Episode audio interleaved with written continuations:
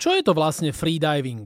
Čo potrebujem na tento šport, aby som dosiahol svetovú úroveň? Môže byť freediving v budúcnosti aj olympijským športom? Ja sa volám Tomáčo a dnes vítam v olympijskom podcaste slovenského rekordéra vo freedivingu Martina Rumana. Martin, ahoj. Ahoj. A na úvod, aby sme všetkých ľudí, ktorí počúvajú tento olympijský podcast, uviedli do problematiky, musíme vysvetliť vlastne, že čo je to freediving. Freediving, alebo inak povedané nádychové potapanie, je šport, kedy na jeden nádych prekonávate buď nejakú vzdialenosť, nejakú hĺbku, alebo zadržiavate dých čo na najdlhší čas. A sú tam určite rôzne disciplíny. Ty si hovoril, že nádychové potápanie to je na ten e, jeden nádych, potom sa ponárajú alebo potápajú ľudia, ktorí robia tento šport aj so závažím. To je tzv. disciplína no limit. A vieš to ty takto špecifikovať a rozdeliť? Áno, samozrejme by som v tom mohol určite pomôcť. Úplne v základe by sa to dalo rozdeliť na hĺbkové a bazénové disciplíny. Začal by som tými bazénovými. Je tam v podstate taká základná disciplína statika alebo statická apnoe, kedy sa snaží atlet zadržať dých na čo najdlhší čas. Bez pohybu leží na hladine a nadýchne sa, otočí sa tvárou smerom nadol a beží mu časomiera. To je jedna z disciplín, statická apnoe. Ďalšie sú dynamické disciplíny, kedy sa atlet snaží zaplávať čo najväčšiu vzdialenosť v bazéne na jeden nádych bez ohľadu na čas. Tam sú potom ďalšie rozvetvenia tých disciplín podľa vybavenia, ako dynamika sa pláva s monoplutvou, dynamika bifiny sa pláva s plutvami a tzv. DNF alebo Dynamic No Fins, to sú vlastne prsia, kedy pláve freediver vzdialenosť no, pomocou základnej technicky plavické, to sú prsia. Tie ďalšie disciplíny hĺbkové sa delia na disciplíny s konštantnou váhou, v tých sa konajú rôzne súťaže, sú v nich aj majstrovstvá sveta. Vtedy sa freediver s konštantnou záťažou potápa do hĺbky pomocou vybavenia, ako sú plutvy, monoplutva, prípadne vlastnými silami prsiami do hĺbky, po prípade šplhaním sa polane, to je disciplína free immersion. Tam má síce nejakú záťaž ten freediver, povedzme na opasku alebo nejaký nekvejt na krku kvôli stlaku, ale s tou záťažou sa musí aj vrátiť. Tie disciplíny, ktoré si ty spomínal na začiatku, alebo tá technická disciplína no limit s tou záťažou, tak je disciplína, kedy vás záťaž stiahne nadol do čo najväčšej hĺbky a vrátite sa nahor pomocou vzduchového balóna, ktorý vás nahor vyťahne. Takže v podstate nevyužívate žiadne nejaké svoje plavecké skills napríklad. Dá sa to tak povedať, áno. Potom ešte disciplína variabilná váha, kedy vás dole stiahne záťaž, ale hore sa musíte vrátiť po svojich. Takže buď použijete monoplutvu, plutvy, alebo sa budete ručkovať a snažíte sa dostať k hladine skôr, ako budete mať povedzme blackout. Áno, k tým blackoutom sa ešte dostaneme, ale ja viem, že je tam aj jedna veľmi zábavná disciplína, čo je, že vodné rugby. Existuje také? Vodné rugby spadá pod e, športy, ktoré zastrešuje SIMAS ako svetová organizácia, ale nie je to priamo freediving. Áno, ale mňa to zaujíma, lebo vodné rugby, to som vôbec ani netušil, že je. Áno, je také? Áno, je to podvodné rugby, kedy sa partia športovcov na jeden nádych snaží strčiť tú ťažkú loptu naplnenú slanou vodou do koša toho druhého týmu asi v 4 alebo 5 metroch hĺbky. Je to zaujímavý šport na jeden nádych, veľmi dynamický, premieta sa to na nejakých kamerách podvodných a podobne, takže je to aj celkom sledovateľné. Zastrešuje to vlastne zväz potápačov Slovenska, ako aj športy, ako je plutové plávanie, orientačné potápanie, freediving a vodné rugby. Ale my ideme naspäť e, k tomu freedivingu. Ty sa nadýchneš a ideš dolu. Nemáš žiadne závažie? Používam závažie kvôli vztlaku, aby som nebol príliš, ako by som to povedal, v príliš veľkej hĺbke neutrálny. To znamená, aby môj neutrálny stlak nebol príliš hlboko. Tak na to používam nejaké vyváženie, sa dá povedať. Pre mňa je taká ideálna neutralita okolo tých 13 až 15 metrov a od tej hĺbky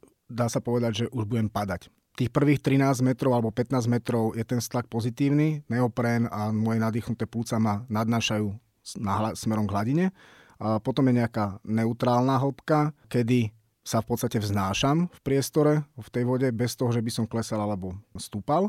A od tej hĺbky nadol, to znamená povedzme od tých 13-15 metrov, keď idem hĺbšie a prestal by som kopať plutvami napríklad, začal by som už vlastne padať. Bez nejakého ďalšieho úsilia. Tak. Ty vo freedivingu si držiteľom slovenského rekordu, ktorý je 101 metrov. Ako a kedy si to vytvoril a koľko si sa na to narobil? Lebo je jasné, že to nešlo hneď a teraz je to akože fantastický rekord, lebo to je 101 metrov a svetový je 126. Ja som tento národný rekord natrenoval sa dá povedať behom 4-5 mesiacov mojej špecifickej prípravy na túto disciplínu. Dá sa povedať, že tak súťažný freediving robím zhruba od 2018.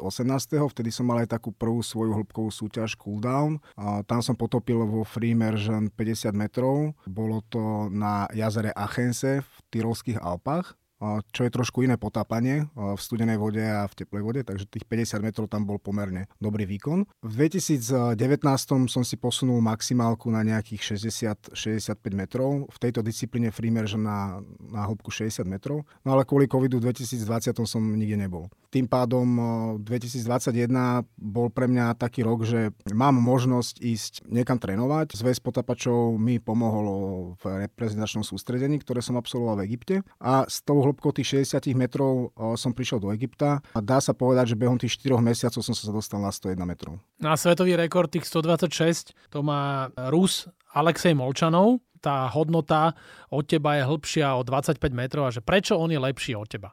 Že čo on má, čo ty nemáš. Je to taký špecialista, o ktorom môžeme hovoriť, že nadpriemerne nadaný? Alexej je určite nadpriemerne nadaný, navyše má aj dobrý športový background, je bývalý plavec, jeho mama bola plavkyňa, v podstate bol vychovaný vo vode od malička od detstva a jeho mama bola svetová rekorderka a prezidentka Ruskej federácie vo freedivingu. Takéto zázemie Alexej mal naozaj najlepšie a tá dlhodobá adaptácia ktorú on má vytvorenú tými mnohými ponormi, je proste neskutočná. A ja som Alexeja videl osobne potápať, a naozaj u neho príliš nehraje rolu čas.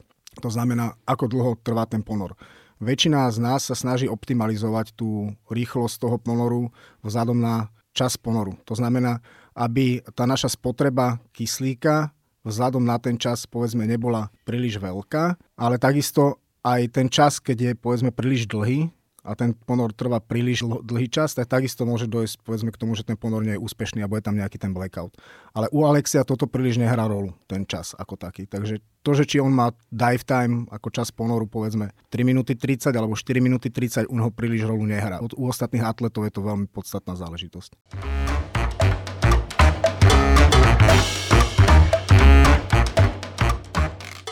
Ty hovoríš, že Alexej Molčanov je bývalý plavec. Od teba by človek tiež očakával, že si sa venoval možno plávaniu, možno vodnému polu a čo by človek nevedel, ty si sa venoval pretlačaniu rukou, dokonca si majster Slovenska a dokonca si bol aj druhý na svete, však ešte v 2006. A to je bizarný príbeh tvoj z človeka, arm wrestlera, sa stal freediver. Že to by si mal asi vysvetliť, že ako sa toto celé stalo. No tie športy sú úplne diametrálne odlišné a ten background športový nemám príliš dobrý, pretože upolovo silové športy majú trošku iné mentálne nadstavenie a navyše tam skôr dochádza k nejakému skracovaniu svalov a nie povedzme k nejakému zlepšovaniu flexibility a podobne. Ale hlavne by som povedal, že mentálne nadstavenie, že to je také, také podstatné a najodlišnejšie v rámci freedivingu. Ja som skončil s pretlačaním v 2013 pre zranenie ktoré som si privodil pri boxerskom sparingu potom som absolvoval sériu operácií, ale žiaľ sa mi už nepodarilo nejak vrátiť e,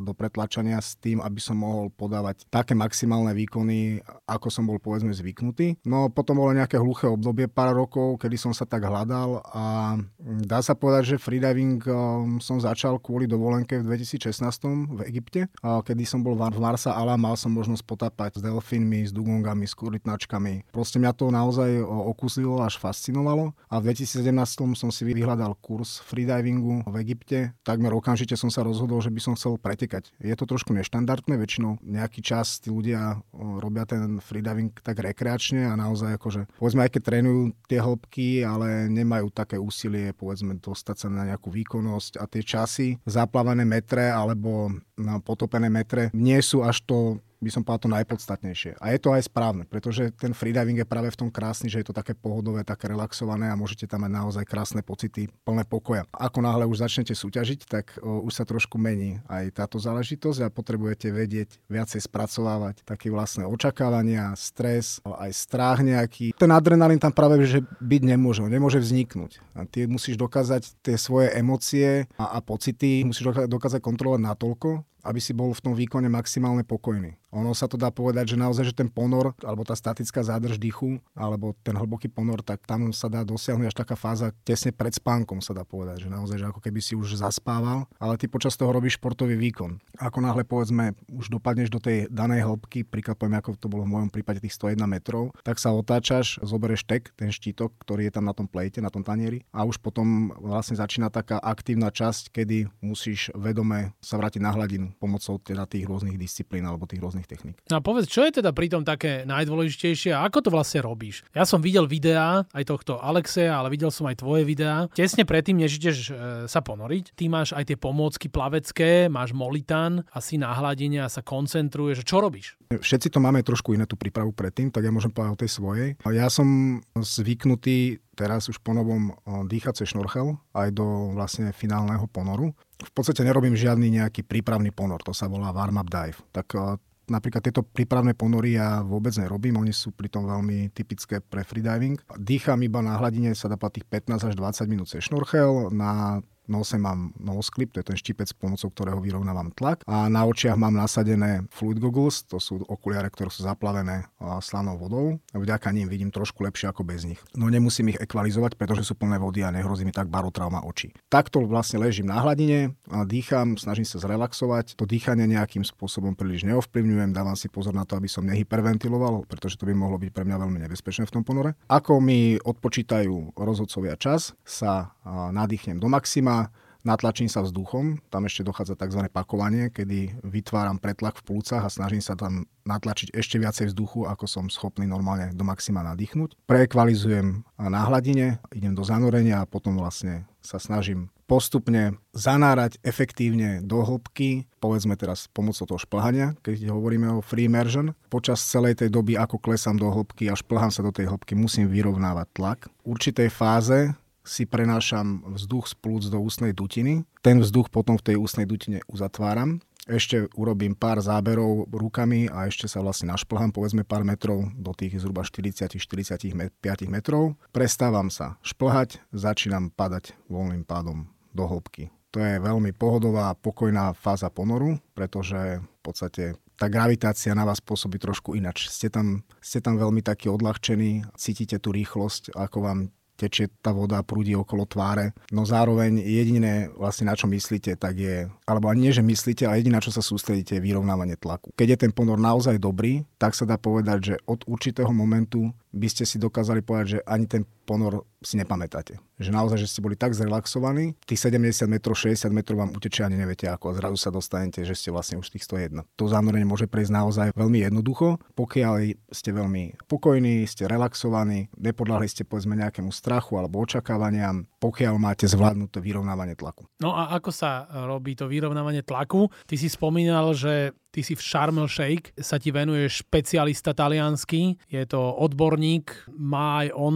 zo pár fantastických výsledkov, alebo tých výkonov, tých kvalitných ponorov, že ako sa toto vieš naučiť? Vyrovnávanie tlaku je naučiteľné, dá sa, no môže sa to naučiť takmer každý, iba možno, že pár zdravotných handicapov by to mohlo ovplyvniť, aby to niekto nezvládol. Každopádne ide o ovládanie orgánov, ako je glotis, jazyk, meké podnebie. V niektorých prípadoch aj svaly okolo eustachovej trubice. Toto však ja neovládam, tomuto vyrovnávaniu sa nevenujem. Je tam niekoľko ekvalizačných techník, aby som vám ich vymenoval, aby ste mali nejaký prehľad. Tak je to Valsalva, to je úplne základná ekvalizačná technika, kedy využívate vlastne silu brušných svalov a hrudného koša na to, aby ste zatlačili vzduch, ktorý máte v plúcach a vyrovnali tlak. Toto ale funguje iba do malej hĺbky, dá sa povedať nejakých 15 metrov. A ako náhle vám tie plúca už ten tlak okolitej vody stlačí príliš, už nie ste schopní vyvinúť dostatočnú silu na to, aby ste vedeli vyrovnať tlak. Preto ďalej musíte už používať efektívnejšie techniky vyrovnávania tlaku, ako je napríklad Frencel, kedy využívate jazyk a glotis na ekvalizáciu. Ďalšie je, ďalej je tam Advanced Frencel, sekvenčný Frencel a Mouthfeel, to sú ďalšie ekvalizačné techniky. Ale ťažko to takto popísať, pokiaľ to nemôžem ukázať. No, lepšie by nám to bolo vo vode, že by si mi to, ale, ale taký náročné. podcast ešte zatiaľ nevymysleli. je to veľmi náročné to takto vysvetliť, ale v princípe ten Frencel je taký, že použijete jazyk ako piest a ten vzduch, ktorý máte v ústnej dutine, tak tým jazykom zatlačíte cez meké podnebie, cez eustachovú trubicu dostanete vzduch do stredného ucha tým budete ekvalizovať stredné ucho. Je dôležité ekvalizovať dutiny, ktoré sú nestlačiteľné, ako je stredné ucho, ako je nosová dutina, ako je ústna dutina, maska ako taká. Hej, tu treba takisto ekvalizovať, pretože môžete mať barotraumu. Preto je dôležité vyrovnávanie tlaku, pretože v opačnom prípade máte barotraumu očí, barotraumu stredného ucha, môžete si pretrhnúť bubienok, môžete mať barotraumu nosových dutín a podobne. Takže z tohoto dôvodu, aby sme si chránili tie dutiny, musíme mať zvládnuté vyrovnávanie tlaku. Ja myslím, že keď povieme freediving alebo hĺbkové potápanie, tak 90% ľudí reaguje, že áno, magická hlbočina, úžasný film, krásny, o vlastne atletoch, ktorí sa tomuto venovali. A oni robili ale tú disciplínu no limit. Lebo ja si pamätám, že išli s tou záťažou dole. Robia sa dnes ešte svetové rekordy v disciplíne no limit? No limit svetové rekordy už neumožňuje pre mnohé umrtia a vážne zdravotné komplikácie, ktoré mali mnohí pretekári po týchto hlbokých ponoroch. Každopádne niektoré asociácie národné ešte povolujú národné rekordy, tak tie sa ešte stále robia. Každopádne sa dá povedať, že tým pokusom Herberta Niča z Rakúska do 250 metrov plus minus. Myslím si, že to skončilo. A... Herbert Nič aby sme vysvetlili, to je fenomenálny rakúsky freediver, ktorý má 33 svetových rekordov a on išiel až do hĺbky v no limit 253. Ešte má aj rekord 214 metrov, tej disciplíne, o ktorej hovoríme, že robíš to aj ty, aj Alexej Molčanov. Tých 214 je uh, sveťak, ktorý si reálne zapísal a bol ten ponor úspešný. Keď sa vynoril, tak bol schopný spraviť protokol. To znamená, že bol si schopný dať dole veci z tváre, ukázať signál, povedať I'm OK, a tým vlastne dať najavo, že je v poriadku. Pri tých 253 metroch sa síce vynoril aj s nejakou pomocou tých safeťakov, každopádne ale tam už potom mal zdravotné komplikácie, nebol schopný robiť protokol a on mal nejak prekonanú dcs dekompresnú chorobu, mal nejakú mŕtvicu, musel sa znova učiť chodiť, rozprávať a tak ďalej a tak ďalej. To a to bol... sa mu stalo normálne pri potápaní? To sa mu stalo následkom toho hlbokého ponoru. Vyšiel z toho celkom dobre, ale to sa bavíme naozaj o úplne extrémnom freedivingu. A na tú otázku, že či to robím aj ja a či to robí Alexi Molčanov, tak nie. Ani jeden z nás e, nerobíme no limit. Tejto disciplíne sa príliš ľudia nevenujú. Mne povedal Andrea Cukari, môj, môj coach na ekvalizáciu, že nech začnem robiť no limit až potom, keď budem presvedčený, že už nechcem potápať e, konštantnú váhu. Ide o to, že si zvyknem na tú rýchlosť pádu do tej hĺbky, tým, že ma bude dole ťahať záťaž, tak tam sa hýbete rýchlosťou 2 až 2,5 metra za sekundu. Ja keď idem do hĺbky, tak idem zhruba meter sekunda, trošku rýchlejšie meter, ako meter sekunda. Na to potrebujem inú rýchlosť a efektivitu vyrovnávania tlaku. Určite by sa to dalo naučiť, ale potom by sa mi ťažko vracalo zasa k tej konštantnej disciplíne, lebo potom by som z toho no limitu, ako som zvyknutý rýchlo ekvalizovať, zasa musel ekvalizovať pomaly, ten ponor by sa natiahol a to by ma mohlo nudiť a mohol by som byť počas toho nervózny, že to dlho trvá. Keď sa chcem popripravovať na no limit, musím trénovať no limit, ale nie je to vhodné kombinovať s konštantnou váhou a naopak. Takže keď chcem ísť zase na konštantné váhy, tak by som nemal robiť no limit.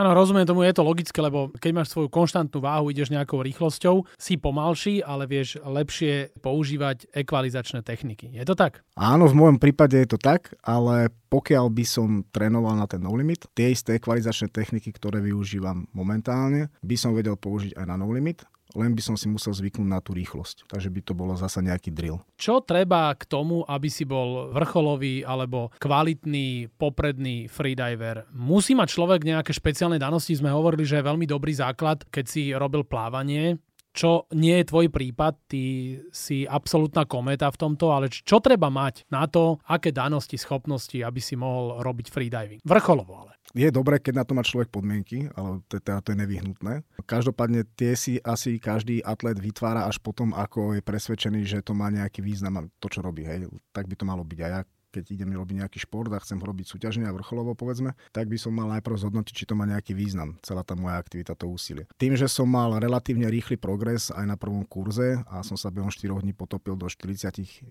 metrov, zadržal som ich na 5,45 alebo 5,50 vtedy, tak som si povedal, že by to mohlo mať význam, pretože som schopný pracovať v nejakom tréningovom režime, to som už mal nabehané z pretlačania, že viem fungovať, jak dá sa povedať, roboticky, ako športovec, ako atlet, v tréningovom režime, v nejakej rutine a viem si pripraviť stravu a tak ďalej, spánok a tak ďalej a tak ďalej. K tomu je ale dôležitá vec, čo sa týka freedivingu, OK, kapacita plúc jedna vec, ale to nie je až tak podstatné, pretože tá adaptácia na hypoxiu ako takú, to znamená na nedostatok kyslíka po prípade adaptácia na CO2 stúpajúce. To sa dá vytvoriť, to sa dá natrénovať. Takže veľmi je dôležitá taká práca s hlavou, taká tá mentálna, mentálna časť a do tej dá sa povedať, že možno, že treba dospieť. Každý freediver to môže mať v inom veku. Ja si osobne myslím, že ak by som mal teraz 20 rokov, ale 22, nebol by som schopný robiť tie výkony, ktoré robím teraz. No, si nebol zrelý ešte vtedy na to. Áno, ja si myslím, že v tej dobe som na to nebol zrelý, takže u mňa bolo aj toto trošku podstatné. Povedal by som, že freediving môže robiť takmer každý.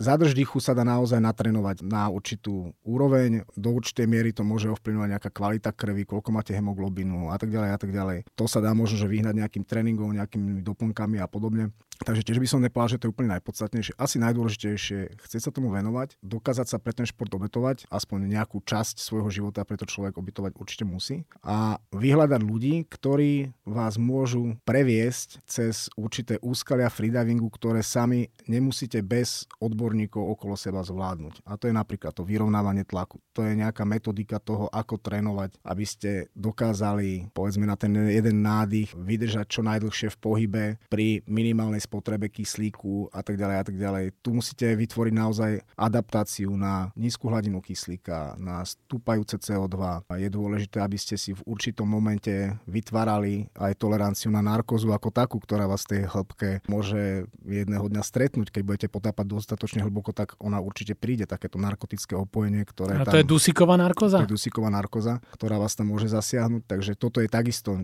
nejaké vytvorenie nejaké tolerancie, čo sa týka tohoto. Takže chce to vlastne kopu tréningov niekde v zahraničí, kde sa môžete a kde máte možnosť sa potápať do veľkých hlbok, kde máte dobré zabezpečenie vašej bezpečnosti. Áno, aby tam bol aj ten safety team, však? Áno, áno, to je práve tá forma toho safety teamu. To, že povedzme budete mať v nejakej vzdialenosti od toho miesta, kde potápate nemocnicu, po prípade barokomoru a tak ďalej a tak ďalej, keby sa naozaj niečo stalo. Pretože sa to môže stať a bude super, že budete niekde v strede oceánu a že máte pod sebou 300 metrov a máte safety team, ale keď vás nevedia transportovať potom do nemocnice, tak ak by bol naozaj veľký problém, tak vám to nemusí pomôcť. A toto všetko, čo hovoríš, tak ty si našiel toho učiteľa máš, to je Talian Andrea Cukari. Je to miesto tam meka freedivingu pre teba egyptské stredisko alebo letovisko Sharm el Sheikh. Tam všetko toto je, čo čo si hovoril? Sharm el Sheikh a Centrum Freediving World, ktoré vlastne Andra Cukari, tak je z môjho pohľadu jedno z najlepších na svete. Súťaží sa tu vo všetkých disciplínach. Robia sa tu aj no limity, robia sa tu aj variabilné váhy, súťažia sa tu konštantné váhy, takže naozaj sa tu robia úplne všetky disciplíny. Andrea na tom mieste má potopených 185 metrov, to je druhý najhlbší výkon v histórii freedivingu. Podľa mňa od neho je lepší už len pán Nič. Áno, už iba pán Herbert nič. Bol lepší, ale momentálne už nemôže potápať vzhľadom na svoj incident. Takže Andrea dokázal v tú správnu chvíľu si povedať, že OK, toto je môj limit a preto to aj má tak napísané pod svojou fotkou a menom, že my limit is 185 meters. Pre neho bol proste limit narkoza ako taká, tam nebol problém s kyslíkom, že by povedzme mal problémy na hladine po vynorení alebo s vyrovnávaním tlaku, ale bol problém narkotický. Narkoza bola problém. Nepamätal si ponor. Tak to potom už ťažko, hej, keď neviete, čo sa zomlelo dole a nepamätáte si, čo sa stalo, tak to už potom je na zváženie, že či ideme ešte hlbšie. Ja som videl taký dokument o azijských freediveroch s takou monoplutvou, krásne korály a plávali tam v tých hĺbkách a oni skôr hovorili o tom, že to je taká tá rovnováha rovnováha. Nielen tela a duše, ale aj s tou prírodou. Že cíti tú prírodu. A keď som to pozeral, neviem, či to nebol náhodou Japonec, to si videl na ňom, že on proste ako keby bol niečo medzi človekom a rybou. Takto som to ja vnímal, proste ja som ho videl a on s tou monoplutvou išiel a vieš, proste priezračné, tichý oceán. To keď som ja videl, tak ja, že páne Bože, že tento človek, a to si videl, že on má hlavne poriadok v tej hlave. Áno, tá kontrola seba samého je veľmi dôležitá, pretože počas toho ponoru stačí jedna negatívna myšlienka, ktorá povedzme nebude nejak spracovaná v tú danú chvíľu správne a ona sa začne rozrastať veľmi rýchlo a behom pár sekúnd môžete otočiť ponor. Preruší vám to relaxáciu, dojde k nejakému svalovému napätiu, to môže ovplyvniť následne vyrovnávanie tlaku a o pár metrov otočíte ponor. Je to veľmi častá vec. V princípe fyzický a hypoxický je veľmi veľa freediverov, ktorí sa venujú povedzme bazénovým disciplínám a boli by schopní sa potápať na úrovni Alexia Molčanova. Ale dokázať sa dostať do tej hĺbky, byť tam pokojný, nezraniť sa pri tom, vrátiť sa na hladinu a byť fresh, to je už trošku iná story. To, čo ty rozprávaš, tak je jasné, že ty asi aj potom lepšie zvládaš také tie ťažkosti, ktoré máš v živote, odkedy robíš freediving. Je to tak? No ja som bol vždy taká veľmi prcha povaha, vybušná, preto som robil aj pretlačanie a box a podobné športy, ma to bavilo. Ja by som povedal, že som ešte v procese stále, veľmi ľahko. Tak sa ti stane ešte, že vybuchneš? Stane, stane sa mi to, že vybuchnem, viem sa vytočiť relatívne rýchlo, sa dá povedať, dlhšie mi trvá to, kým sa upokojím, ale je to vec, určite ten freediving má presah, meditácia ako také a podobne, ktoré využívam aj ja v rámci nejakého upokojenia, kontrole mysle, ak by som si to takto dovolil povedať, a nejaké vedomé žitie v prítomnom okamihu, tak tieto veci majú presah do bežného života a, a ja na sebe pozorujem, že som oveľa pokojnejší, rozvážnejší, ako som býval, ale ešte stále tu vidím nedostatky a rád by som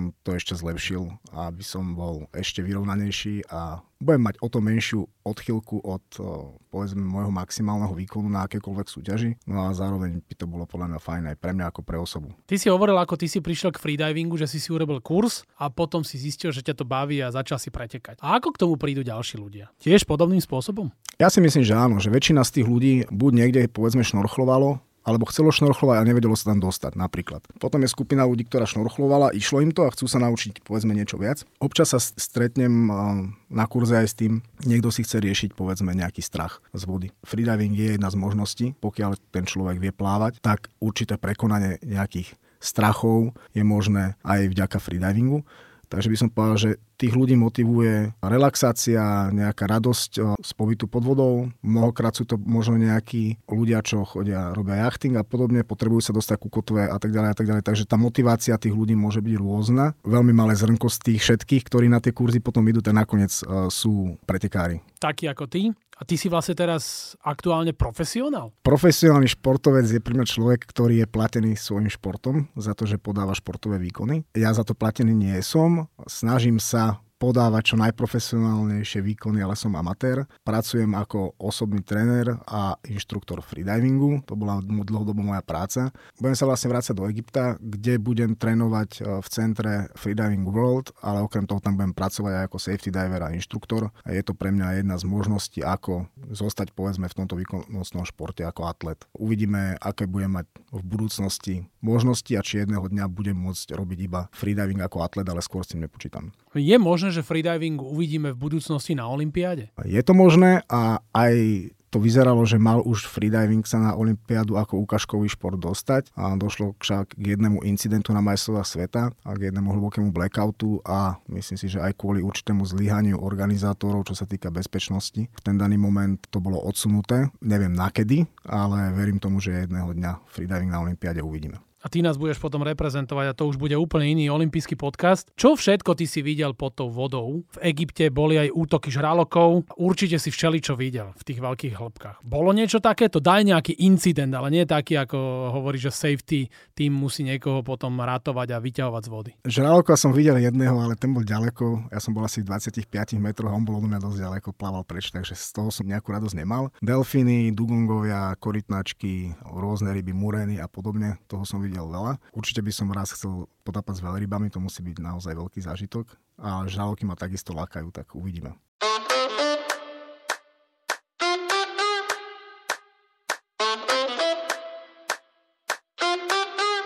Olympijský podcast nám pomaly končí. So slovenským freediverom Martinom Rumanom ideme na záverečný ponor. Martin, to znamená, že čakajú ťa záverečné dve rubriky. Prvou je tzv. rýchla desiatka, čo najrýchlejšia bez rozmýšľania si treba vybrať jedno slovo, jeden pojem, tak ako to rýchlo beží. Budú to také dvojičky, napríklad keby som ti povedal, že kyslík alebo dusík, čo by si si vybral?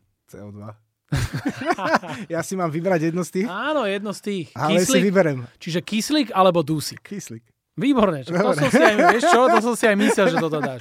Čiže rýchla desiatka spočíva v tom, že čo najrýchlejšie, bez rozmýšľania, ako to cítiš. No dobre. Dobre? Tak, Jean Reno alebo Robert De Niro? Jean Reno.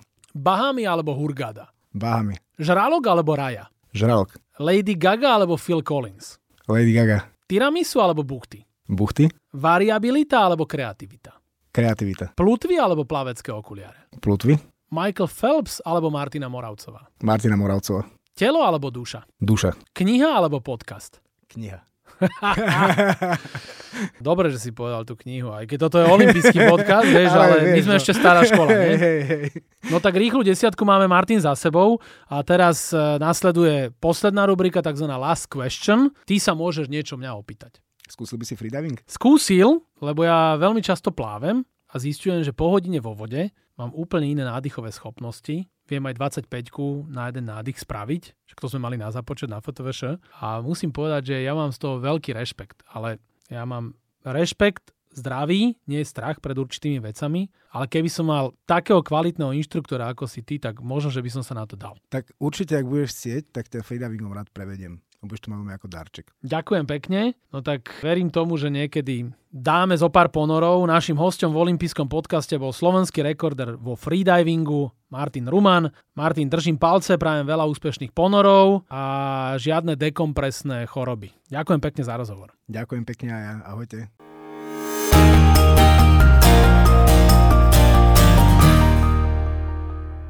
Tak dúfam, že sa vám tento olimpijský podcast páčil. Prihláste sa na jeho odoberanie vo svojej mobilnej podcastovej aplikácii na platformách Google Podcasty, Apple Podcasty a Spotify.